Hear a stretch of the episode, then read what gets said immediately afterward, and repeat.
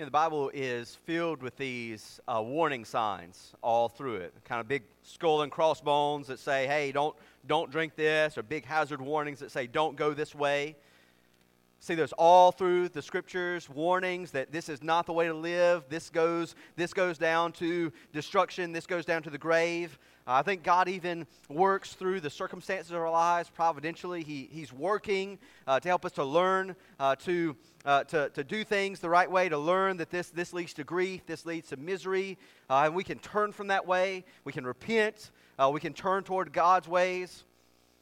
You know, for some of us, Hopefully, this will be more and more of us as the generations go by. For some of us, uh, we learn from the warnings in Scripture, and we avoid a lot of the grief that comes as a result of sin. Some of us learn the hard way, but praise God, we learn.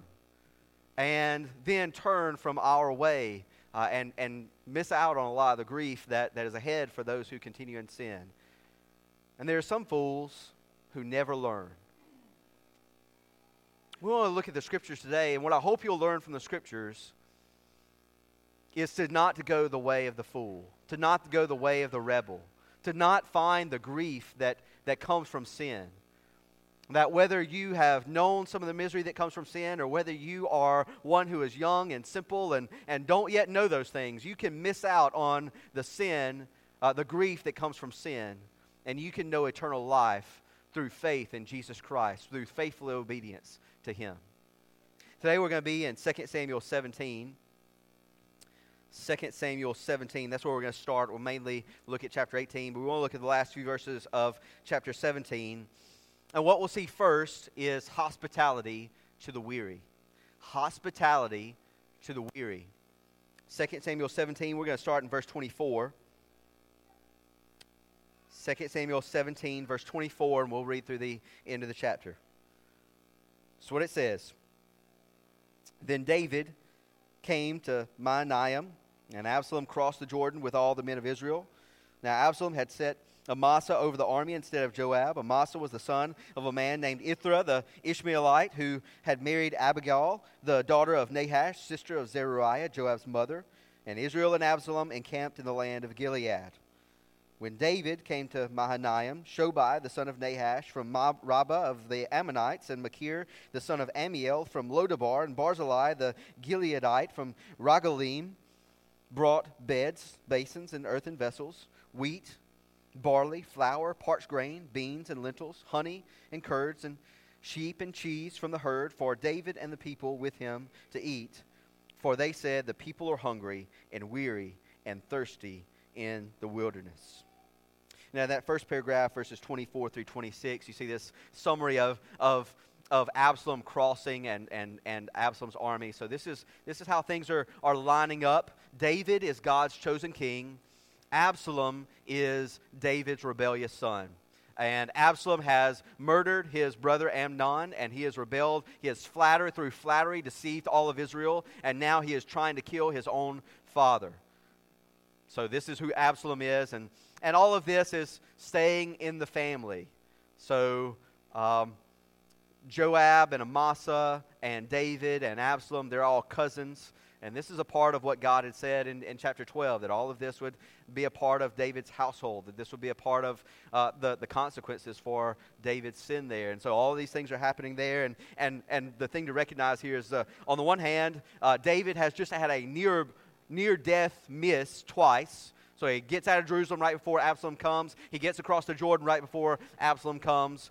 Here he is getting across the Jordan, but Absalom has to keep seeking David. He has to kill David. He can't stop, won't stop until David is dead. But God through his orchestration of all of these events, all these friends in David's, uh, in David's path, even some of these enemies in David's path, God keeps using them and keeps working through them to bring David to safety, to bring David to deliverance, to bring David to, to salvation. And then you also see when David crosses uh, the Jordan, he finds some people who are ready to help him, and it is an unlikely crew. The first guy is Shobai who's an Ammonite. So one of the characters that we met in chapter 15 was this guy named Ittai the Gittite, a Philistine. That is one of the, one of the ancient uh, enemies of Israel. I mean, hundreds of years they've been fighting the Philistines. Well, they've been fighting the Philistines for hundreds of years. They've been fighting Ammonites even longer than that. But he have Shobai the Ammonite coming to out to help David. Then you have then you have this other guy, Machir. Machir, the son of Ammiel. He's from the household of Saul. Saul, for a number of years, had tried to chase down David and kill him. Uh, all through uh, David's reign, there is this kind of seething animosity from the house of Saul toward David, but not from Machir. Machir is somebody who's ready to come out and, and, and help David. And, and even when you, you think you're, gonna, you're about to go to war, who do you really want on your side? You want some big, strong warriors, and David is going to have a big army. He's going to have commanders. He's going to have people help him. But, but that's not who he finds on the other side of the Jordan. Instead, he finds uh, Barzillai, an 80 something farmer. But I want you to see that God is using ordinary. This is the way the kingdom has often, if not always, advanced is through ordinary people. I want you to recognize you, you don't have to be uh, great or special to serve God. In fact, most of us, if not all of us here, are not great or special. We are ordinary people who have served a God who is great. And here's what we here is our responsibility to what to play whatever role, to live whatever assignment God has given us, to take whatever God has given us to be a steward over, we're to use it for God. That's what these men are doing, and they're doing it at great personal risk. So they you think about what these men are doing, it's not clear who's going to win this war. If, if they go out and they aid David, they're aligning themselves with David, they're, they're putting themselves with David, and then if Absalom wins, what's going to happen to all the people who lined up with David? Well, they're certainly not going to have the high positions in the kingdom. And more than likely, they're going to have uh, a ransom on their head. They're going to be running for their lives, the way David is here. But these men, contrary to what you would expect, you got all, you got all Israel deceived and going out with Absalom, and you have these men uh, one who is a foreigner, uh, one who is uh, a part of Saul's house, and one who is just a very old man waiting to the end of his life. They are putting their, their, their own lives, the lives of their family, uh, their own personal property, they are putting it at risk in order to help David. That's the kind of devotion that we're supposed to have to Jesus Christ. To say, whatever it costs me to follow Jesus, I'll do it to put all of our, to, to in a sense, now these men don't lose everything. And in all, for all practical purposes, most of us, many people throughout history have not lost everything for following Jesus, though we know that some have. But we are all saying, it's all for my king. There's, nothing, there's nothing withheld. There's no, there's no sense of security. There's no sense of comfort. There's no, there's no money. There's no, there are no goods that I, that I need that I'm going to hold on to and say, these don't belong to Jesus. These are for me. The rest is for Jesus. And, and I'm going to hold on to mine, and this will take care of me. And then, you know, this is what Jesus can use. No, these men are saying, my, my whole life, my whole family, all my property, all my possessions, all for Jesus. All for the King that God has chosen, the one that God anointed, the God, the one that Israel chose. So we're going to be with him. And then just think about the, the practicality of it all. What is a, if you're going to have an army, if you're going to field an army in exile, what does an army run on? Stomach. What do these men bring out? They bring out food. They bring out things that are going to. This is, this is weariness. I, I want you to think about it. One of the things I, I really. One of some of my favorite parts of the Pilgrim's Progress. I don't know if you ever read that. I encourage you to read it. One of my favorite parts is this journey of man named Christian. It's not subtle. You know, Christian is on his way to the celestial city. He's on his way to, to heaven and it, there, there are hard places and there are places where he goes wrong, but, but ultimately he makes his way. One of the things that's, that's so often a part of the journey, though, is these little rest stops. There's a little arbor here, there's a house here, there's a rest stop here. On the way to the kingdom, into the kingdom of God, there will most definitely be trials and tribulations. There will most definitely be difficulties.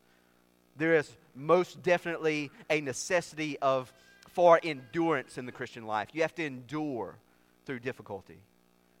I also want you to recognize God is not going to crush you. When, when your strength is about to fail, God's going to come with help and strength and kindness. Sometimes, often, it's going to be other people. Often, it can be people you don't expect, people you don't look for. Here are men who, for all we know, they have no, they have no real history with David, maybe, maybe a little bit, but there's nothing except this is God's king. And they come out to help David. And sometimes we're just helping other people just because they are brothers and sisters in Christ. We're helping them. We're showing hospitality. We're loving them. We're sharing, we're sharing our goods and, and what we have. We're, we're giving everything that we have for Jesus Christ. So we see hospitality for the weary. We see hospitality for David. Now we're going to turn to Absalom. And we, there we see judgment for the rebellious. Pick up in verse, uh, chapter 18, verse 1 chapter 18, verse 1. We're going to read through verse 18. Re- uh, judgment for the rebellious. This is what it says. Then David mustered the men who were with him and set over them commanders of thousands and commanders of hundreds. And David sent out the army, one third under the command of Joab, one third under the command of Abishai, the son of Zeruiah, Joab's brother, and one third under the command of Ittai the Gittite. And the king said to the men, I myself also will also go out with you. But the men said, You shall not go out, for if we flee, they will not care about us. If half of us die, they will not care about us, but you are worth 10,000 of us. Therefore, it is better that you send us help from the city. The king said to them, Whatever seems best to you, I will do. So the king stood at the at the side of the gate while all the army marched out by hundreds and by thousands. And the king ordered Joab and Abishai and Ittai, Deal gently for my sake with young man Absalom. And all the people heard when the king gave orders to all the commanders about Absalom. So the army went out into the field against Israel, and the battle was fought on the, in the forest of Ephraim. And the men of Israel were defeated there by the, by the servants of David, and the loss there was great on that day 20,000 men. The battle spread over the face of all the country, and the forest devoured more people that day than the sword. And Absalom happened to meet the servants of David. Absalom was riding on his mule, and the mule went under the thick branches of a great oak, and his head caught fast in the oak, and he was suspended between heaven and earth while the mule that was under him went on. And a certain man saw it and told David, Behold, I saw Absalom hanging in an oak. Joab said to the man who told him, What, you saw him? Why then did you not strike him there to the ground? I would have been glad to give you ten pieces of silver and a belt. But the man said to Joab, Even if I felt in my hand the weight of a thousand pieces of silver, I would not reach out my hand against the king's son. For in our hearing, the king commanded you and Abishai and Ittai, for my sake, protect the young man Absalom. On the other hand, if I had, if I had dealt treacherously against his life, and there is nothing hidden from the king, then you yourself would have stood aloof. Joab said, I will not waste time like this with you. He took three javelins in his hand and thrust them into the heart of Absalom while he was still alive in the oak, and ten young men, uh, ten, uh, ten young men, Joab's armor bearers, surrounded Absalom and struck him and killed him. Then Joab blew the trumpet, and the troops came back from pursuing Israel, for Joab restrained them. And they took Absalom and threw him into a great pit in the forest and raised over him a great heap of stones, and all Israel fled, every one to his own home. Now Absalom, in his lifetime, had taken and set up for himself the pillar that is in the king's valley, for he said, I have no son to keep my name in remembrance. He called the pillar after his own name, and it's called Absalom's monument to this day. You see there in verses 1 through uh, 5, you see this, uh, this council that David has. So he's got, he's got his army, and he divides it into three. He's got these three commanders, and he says, I'm going to go out with you in person.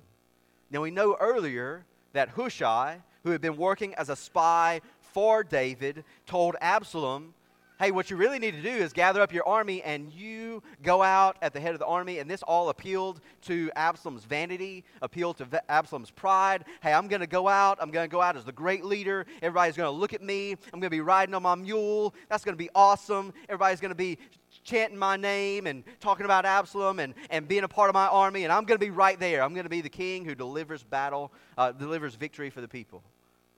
Well, Hushai tricked Absalom into doing that precisely because he knew that the only person who needed to die to end the rebellion was Absalom.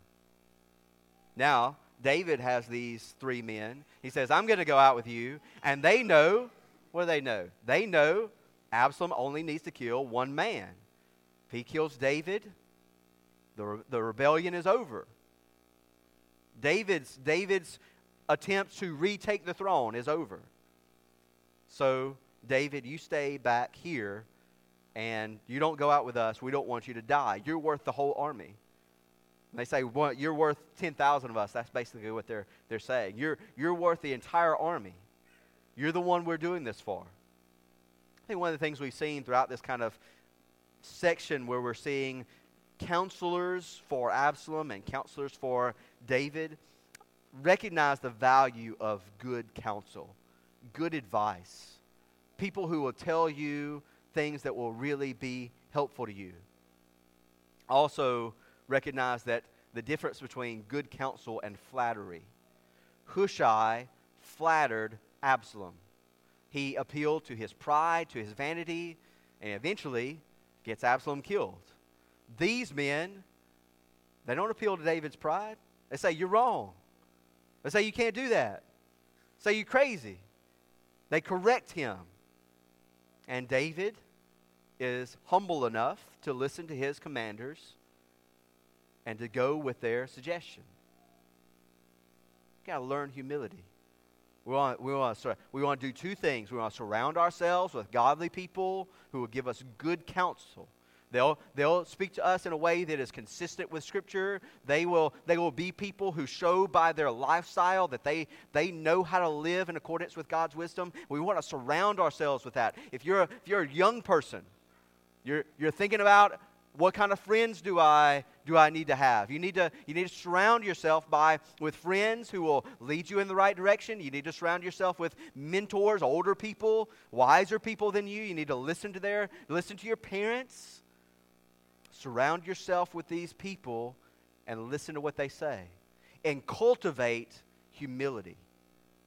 If we, if we are humble, then flatterers won't trick us, they won't deceive us.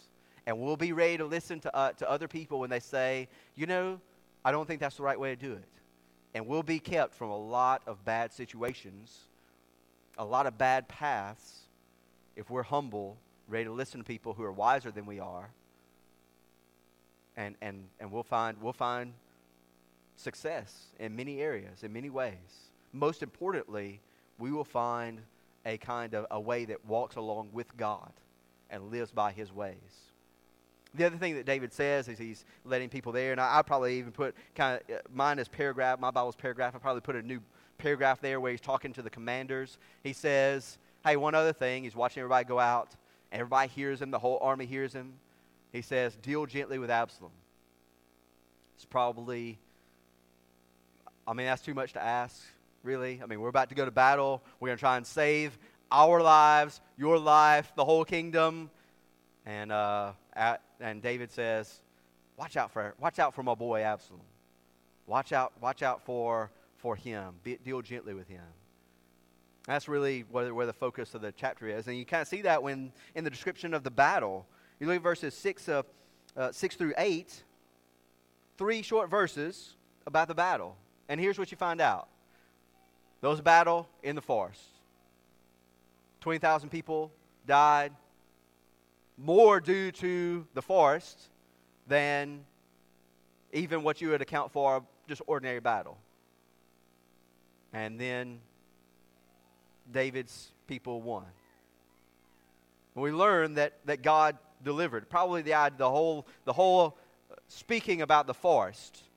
Uh, lots of times God worked in battles for Israel through, through, natural, through the natural world, through storms, through hailstorms, through the forest. There's probably a roundabout way of saying God is the one who really delivered David today.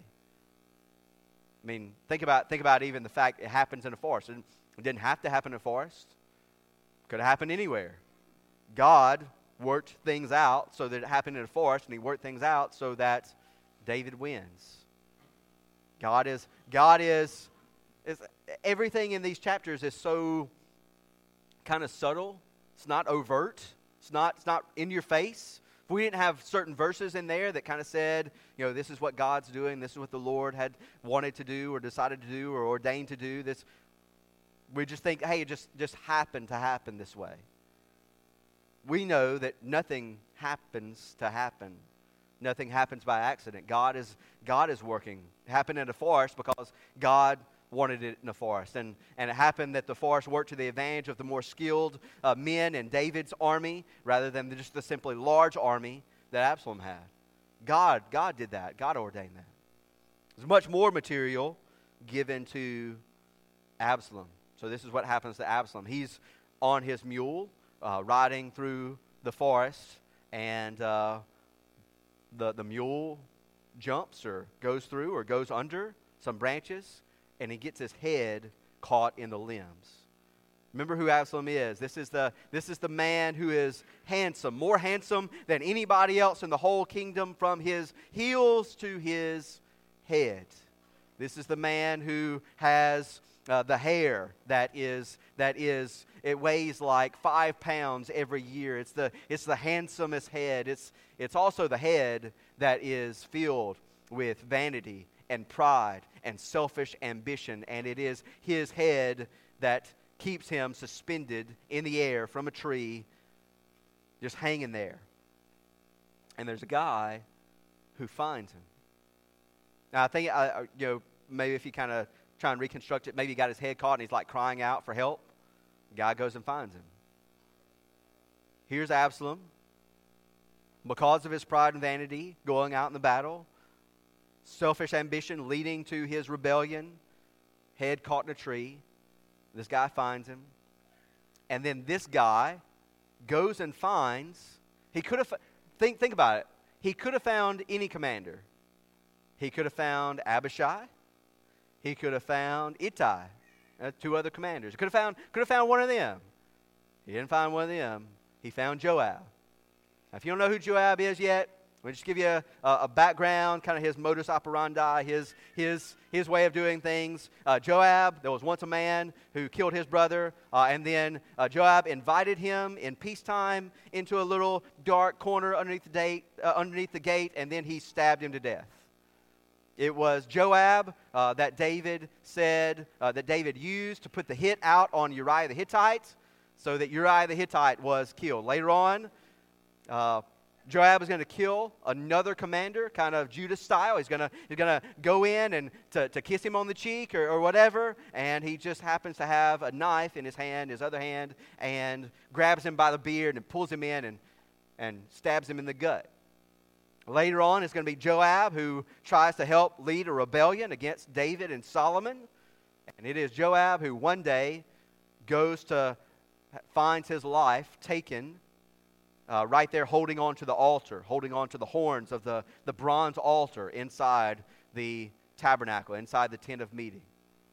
That's Joab. Joab's evil. Joab's a bad man. Joab is, is a man with seemingly with a seared conscience, okay? So he knows how to knows how to do things. He knows how to do things for David. He's loyal to David in that way, but he's an evil man with evil intentions. That's the guy that this guy finds to tell about Absalom. Oh, oh, and plus, and it doesn't doesn't hurt the story any that a couple of chapters earlier, Absalom, to get Joab's attention, had burned all of his crops. Absalom burned all of Joab's crops. So, so maybe even some personal vengeance at work here. Well, you see that there's a little dialogue. Now, here's, the, here's one of the things to notice about this chapter. there are lots of things that, that we don't need to know. And most of the time, when you read the Old Testament, if it's something that we don't need to know, it leaves it out. Can often be very concise. So when it puts something in that we don't necessarily need to know, it's actually because we need to know it. So you kind of have this, kind of have this, uh, kind of have this dialogue between Joab and this man. Joab says, uh, "You didn't kill him," and the man said, "No, no. We heard. We all heard what the king said." And Joab says, "Hey, I would have. I'll give you ten pieces of silver and like a nice new belt, and I, I would have fixed you up, brother. Man, I, you, you should have killed him." And the man said, uh, I, I, wouldn't. I wouldn't touch him for 10 times, 100, uh, 100 times more than what you are promising for anything. Now, this is, what, this is what I think is happening here. I think that this man represents the kind of response that you're supposed to have toward God's king. You know, he, he represents like the king speaks and the king says, you do what the king speaks and the king says. And yet, we know that God, that's God's revealed will, and yet God is also doing something different. If you'll just listen for a second to 2 Samuel 17, verse 14, says the counsel of Hushai the Archite is better than the counsel of Ahithophel. That's what they had all determined. Absalom and all the men of Israel said the counsel of Hushai the Archite is better than the counsel of Ahithophel. For the Lord had ordained to defeat the good counsel of Ahithophel, so that the Lord might bring harm upon Absalom. Why Joab? Because Joab is the right kind of man in the right place that God does not approve of, and yet God uses his evil intentions and evil actions to bring about God's purposes, which ultimately are good. When we're thinking about this, we ought not forget what Joseph says to his brothers in Genesis 50. What you intended for evil, God intended for good. And used it to save all these people. Well, you can think of the same thing here with David. What, what Joab intends for evil, God uses for good, even for the salvation of David and the kingdom. We ought not forget what Peter says in Acts 2. The hands of lawless men crucified Jesus Christ. And yet it was all according to the definite plan of God. It is not possible to fully grasp. We can't, we, can't get our, we can't get our hands or our minds out to the end of what God is doing in all things. And yet we know that God uses the evil intentions and the evil actions of people in time for things that He intends for good purposes and good ends. In fact, the best of all possible ends. The, the eternity will be better because God does things the way He does them rather than some other way that we, in our finite human minds, might think would be better. We cannot, we cannot try to justify ourselves, as we've learned from Job. We must not try to justify ourselves or go with our own thinking as opposed to God's way of thinking. God's thoughts are right. Always. And anyway, God uses this man, Joab. Uses this evil man, and Joab's. And, and of course, we even know the character of Joab even more. Kind of the man hints at it. I know what you're really like, Joab. You are not faithful. You don't keep promises. You don't do what's right. If, if I had killed him, and we got before David, Joab would have said, He did it. I, I, did, I didn't have anything to do with it. So, anyway, Joab, uh, Joab picks up three javelins. Uh, I, didn't, I didn't run across any commentators who said this, so I might be wrong, but I just kind of thought you pick up three javelins, you pick up three javelins from three different people, so you kind of have plausible deniability. I, it wasn't my javelin, you know, no smoking gun, that kind of thing. Anyway, he picks up three javelins, and evidently he puts those three javelins in Absalom while Absalom's still alive. Then they cut him down. Then his 10 armor bearers kill Absalom. Now, then, look at Absalom. I want you to pay attention to the symbolism of all these things that happen to Absalom. So, Absalom is hung in a tree, and then he is he is killed. When they kill him, they throw him in a pit and they cover it up with these great big huge stones. They they make a big mound of these stones. Uh, then it, it reminds us that there is this there is this pillar uh, made in Absalom's name, and then that he dies without a descendant. He dies without anyone to carry on his name. So there's a, there's a lot of symbolism here. Let's start with his head being hung in a tree. Deuteronomy 21, funny enough, talks about a rebellious son and what you should do with a rebellious son. Then at the end, it says, Cursed is anyone who is hung on a tree. We saw this played out with Ahithophel. Ahithophel hung himself. This was the evil, traitorous, treacherous counselor to David who went over to Absalom's side. And he's hung in the tree. And Deuteronomy 21 says, Cursed is everyone who is hung on a tree. So this is a way of saying Absalom, in his rebellion, he died as one cursed by God. Then he gets thrown into the pit. He doesn't get thrown into his, he doesn't get buried with his family, doesn't get buried with, with Jesse's family or with David's family.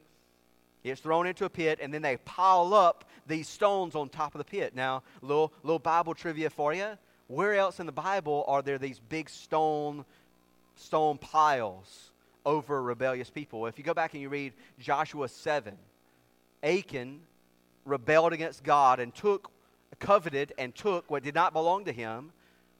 And because of that, 36 people were killed in the battle against Ai. 36 men died because of Achan's sin. Well, Achan was found out, and Achan was stoned to death, and then there was this, this pit dug for him, and then this big pile of stones. And everybody who goes by the pile of stones says, It's where Achan's buried. Don't be like Achan. That's also what happened to Absalom. They, they threw him in a pit and built a, a big, a, big, uh, a big pile on him, a big pile of rocks on top of his body. All to say, Don't be like him. Now then, Absalom had set up his own pillar to, his memo- to, to, rem- to be remembered by, just like Saul did in 1 Samuel 15. And Saul ended up dying with all of his sons so that his, so that his name was wiped out. Well, then you're, you're reminded here that Absalom, he built this because there was no descendant. In the ancient Near East, in Israel, in the Old Testament, it was very important to have someone to carry on your inheritance. That is, the land passed from family to family. If, you, if your family line died out, it was like your entire existence died out. You, you didn't leave any legacy, you didn't leave anything to be remembered by. That's what happened with Absalom. So, what is this saying about Absalom? Absalom is cursed by God. Absalom is under the same kind of, uh, he, he's the same kind of rebel, the same time, kind of covetous, selfishly ambitious, vain, prideful kind of man as Achan. He's the same kind of, of man as Saul was, who, who rebelled against God and was rejected by God and disobeyed God. He's the kind of man who he and his family have no future because of his sin. That's what happens to men who rebel against God's king. You understand that? Like the, like the Bible is setting up this, there's this big pile of stones in Israel to say, don't be like this guy. There's a big, there's a big story in the Bible with a big pile of stones and a, and, and a lot of, I mean, a lot is devoted to say, don't be like this guy. You don't rebel against God's king. You don't rebel against David. You don't rebel against God's, against David's greater son, Jesus Christ. Very clear in the scriptures what happens to those who rebel against Jesus Christ. It is, it is the curse of God. It is, it is no life throughout eternity. It is, it is punishment in hell for those who do not obey the Son, who do not believe the Son, who do not submit to the Son, who, who rebel against God's Son. It is not an option. There is no other way to God except through Jesus Christ. To rebel against God's Son is to bring yourself under God's curse, to remain under God's curse. And if you rebel against God's King, if you rebel against Jesus Christ, Absalom's end is your end. That's where you're headed. Unless, unless someone takes the curse for you. Because Jesus Christ was also hung on a tree. Jesus Christ was also cut off without descendants, apparently. Jesus Christ was also buried in a borrowed tomb. And yet, Jesus Christ, in taking our curse, in taking our death, he makes it so that we would be ransomed, that we, our, the price for our sins would be paid for. If you trust in Jesus Christ, Jesus Christ takes your place. He takes your place. He takes your curse. He takes your death. And He makes it where you can have eternal life. He makes it where you can live forever in blessing and peace and righteousness. And that's what Jesus Christ does. He's the one who's hung on a tree to take the curse of God against our sin. Believe in Him. Turn from your sin. Trust in Him. Trust in Jesus Christ. Don't continue in rebellion. This, this tells us what happens to rebels. This tells us about the, the justice of God. This, this is a kind of, you see in, in Absalom, this kind of poetic justice. That is, there's, there's this kind of symmetry between what a person, the way a person rebels against God and the way that they end. What you sow, you also reap. There's this kind of symmetry. And we have to know that when we don't see the, the end of that symmetry, some of us, we read a lot of stories in the Bible enough to know that it's true that what a person sows, that they also reap. The way that you rebel against God leads to the way that you end. So that we should know that it's true, but in life, we often don't see the end of the arc. But we, we believe in Judgment Day. We believe that there is, there is a symmetry, that there is no sin that is ultimately not punished. But you can either face the day of judgment the way that Absalom does here, or the judgment against your sins can be taken by Jesus Christ. Sin is always punished in one of two places either on the cross or in hell. Believe in the Lord Jesus Christ and be saved. Be saved from the curse. Be ransomed from the curse. Be delivered from the curse. Be delivered from death. Be delivered from, from a, a, a, an eternity of punishment. Be delivered from your sins. Don't end up like Absalom. Remember, remember Absalom. Remember the end of the rebel. The last section we're going to look at is grief for sin's consequences. Grief for sin's consequences. We do have to end the story. We'll pick up in verse 19. It says, Then Ahimaaz, the son of Zadok, said, Let me run and carry news to the king that the Lord has delivered him from the hand of his enemies. And Joab said to him, You are not to carry news today. You may carry news another day, but today you shall carry no news because the king's son is dead. Then Joab said to the Cushite, Go tell the king what you have seen. The Cushite bowed before Joab and ran. Then Ahimaaz, the son of Zadok, said to, again to Joab, Come what may, let me also run after the Cushite. And Joab said, Why will you run, my son, seeing that you will have no reward for the news? Come what may, he said, I will run. So he said to him, Run. Then Ahimaaz ran by the way of the plain and outran the Cushite. Now David was sitting between the two gates. And the watchman went up to the roof of the gate by the wall, and when he lifted up his eyes and looked, he saw a man running alone. The watchman called out and told the king, and the king said, If he is alone, there's, there's news in his mouth. And he drew nearer and nearer. The watchman saw another man running, and the watchman called to the gate and said, See another man running uh, alone. The king said, He also brings news. The watchman said, I think the running of the first is like the running of Ahimaaz, the son of Zadok. And the king said, He is a good man and comes with good news.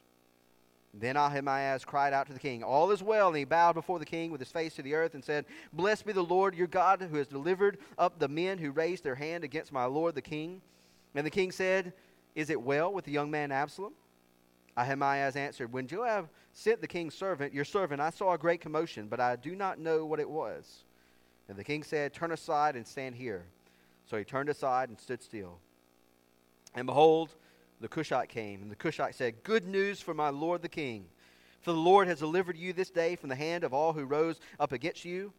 The king said to the Cushite, It is well with the young man Absalom. And the Cushite answered, May the enemies of my lord the king and all who rise up against you for evil be like that young man. And the king was deeply moved and went up to the chamber over the gate and wept. And as he went, he said, O my son Absalom, my son, my son Absalom, would I had died instead of you, O Absalom, my son, my son.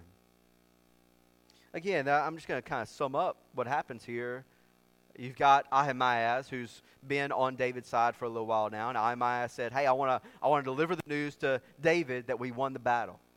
He's going to be so excited. He's going to be so relieved. I want to deliver the news. Joab said, "No, you're not going to run today. You know, you're a good guy. You're in David's service. We're going to get a foreigner to run the news to David. Okay, we're going to get somebody who's a little bit lower down, not so honored. We're going to get him to run. Get him to run." And so he chooses a, a Cushite, that is somebody from lower Egypt to some, someplace like that. And so we'll send him. And so he sends him. Then, uh, then Ahimaaz says, hey, I'll, I'll run. Let me run still. Joab says, hey, you're not, you're not going to get any reward. You're not going to make it in time. We already sent the Cushite. But if you want to run, run. So Ahimaaz runs. He probably takes a longer route, but it's not, it's probably flatter. And uh, he gets there first. Why, why, do you, why do you write this part? Why, why is this part in here? Why, why do we care? I mean, I mean, I, I thought, I, I, I told some friends of mine, you know, come what may, he said, I will run. I thought somebody should put that on like a back of a, a running T-shirt or something. I mean, yeah, I, I, but I mean, besides that, you know, what is it for? What is the, what is it for? Well, this is what I want you to think of. It, it's to, to build this suspense. Think of the, think of the two runners. It's like, it's like you're watching a horse race, you know, Wayne's Gabbett is ahead, and then then Andy's arch enemy is pulling it, or whatever. You know, like like all the you're watching this horse race, and, and it's this suspense. You don't know who's going to win, and you don't know you know who's going to make it first, and, and and you're waiting, and, and you have these two two sets of news coming to David. Which which one is go- David going to respond to? How's he going to respond? What, what is today going to be like? Is it going to be a day of victory and celebrating, or is it going to be a day of defeat and mourning? And you have to think about, you remember that a lot of these stories probably go from, from mouth to mouth. You know, maybe they hear this read and then they tell their children about it. So you're also you're telling a story around the table and you're building up suspense. How's David going to respond? When Ahimaaz and the Cushite both share good news with David. And, and, and it's, it's really summarizes the chapter. Ahimaaz says, The Lord has delivered you. You know what? Chapter 18, God delivers David from his enemies. This is the God, this is the Lord who delivered David, a man of faith and God's chosen king, from every adversity. It's true. May, uh, the Cushite says, may all the king's enemies be like this man. That's also part of the message. What happens to God's enemies? What happens to those who are enemies of God's king?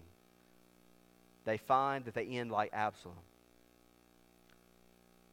But what does, what does David care about? Ahimaaz comes, shares the good news. David says, What about my boy Absalom? Cushite comes and tells David the good news. And what does David care about? He says, What about my boy Absalom? And he finds out that Absalom's dead. And there's no poetry from David this time. It's just his, I mean, I think as well as you can represent it in words, just his, his mind stuck. My son, my son, Absalom. Absalom, my son, my son, Absalom, my Absalom, my son, my son, just stuck in grief. And I don't, I don't think it's just about losing his son. You know, I think, I think we, we mourn when we lose people. We, we always do. But let's say that your son went off to a battle and died to save other people. It's a different kind of grief, isn't it?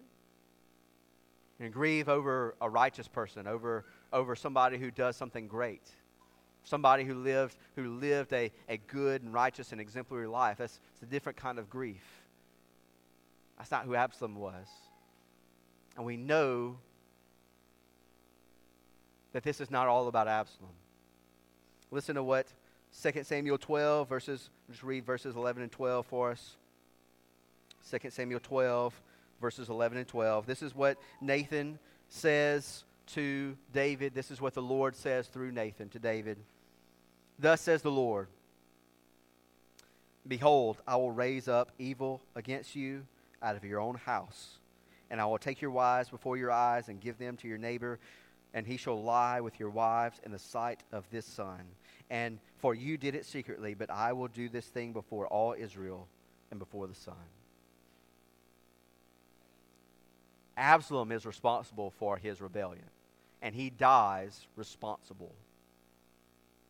But David recognizes that this, this sin that has arisen in his house, and this sin that is a part of his kingdom, and this sin that has, has split the kingdom and caused civil war, it was his sin.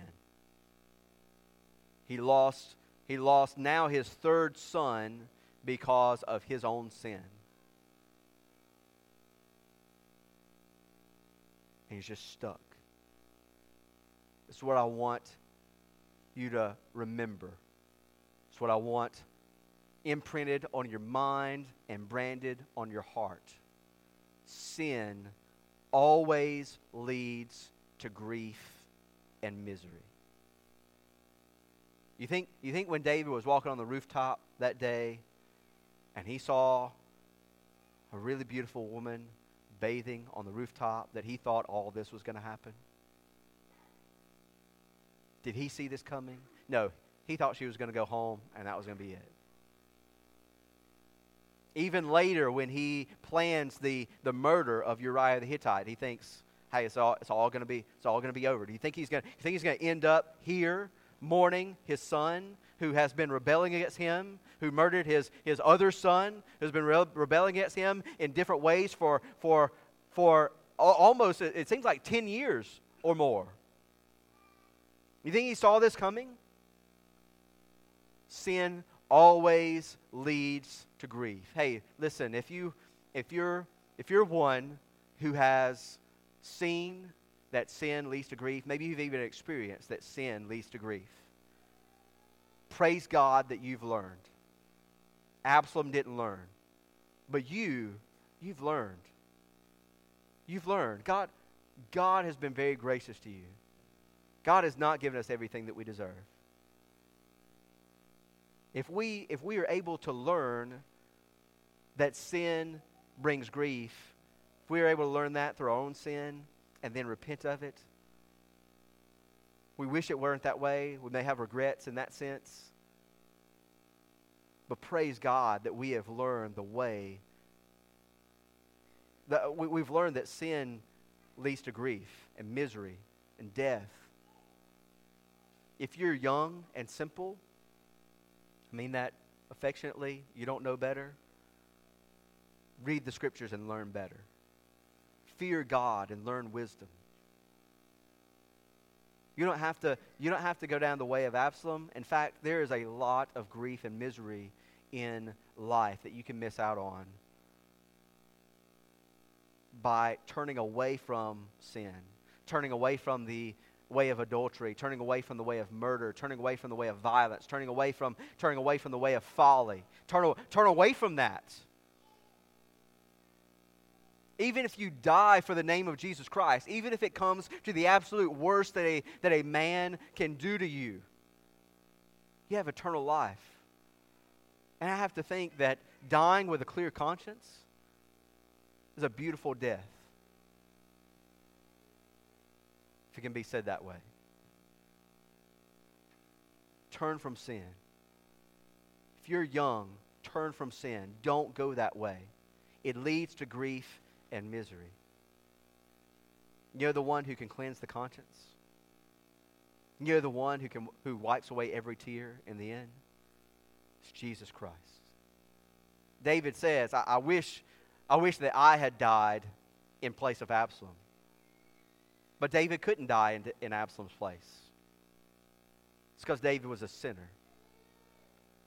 But you know, we have a, a king who, who had no sin, who is innocent and righteous in every way.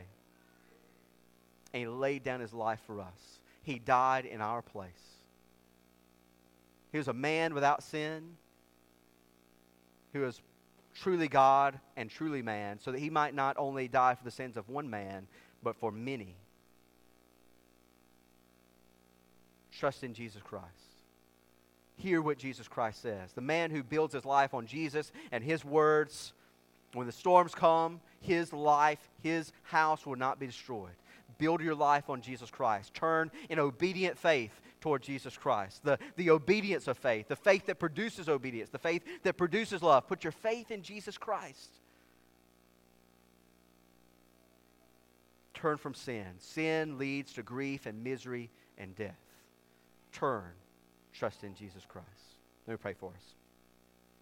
Uh, Father, uh, we praise you for your unfathomable, ineffable wisdom. Who can know all of your ways? Who can, who can see the edges of your wisdom? Who can go all the way down to the bottom of your judgments? We confess ourselves to be finite creatures.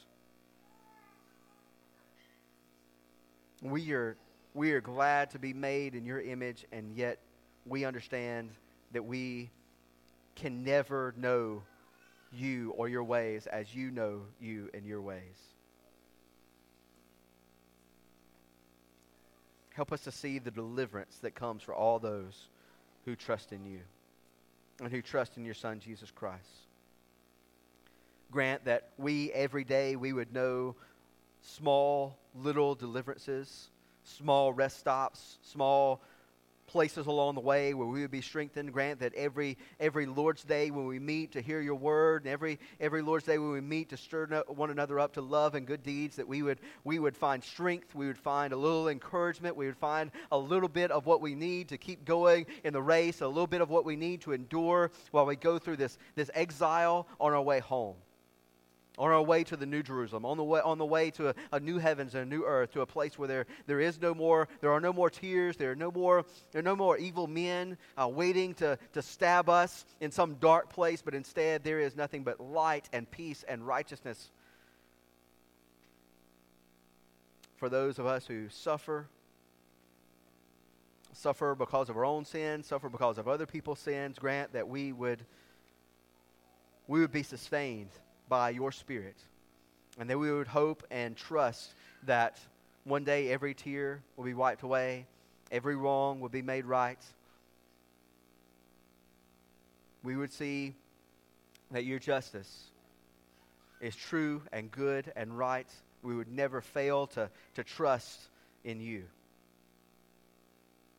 We thank you for Jesus Christ who took the curse of our sin on himself so that we might live, so that we might be redeemed, that we might know ourselves to be sons and daughters,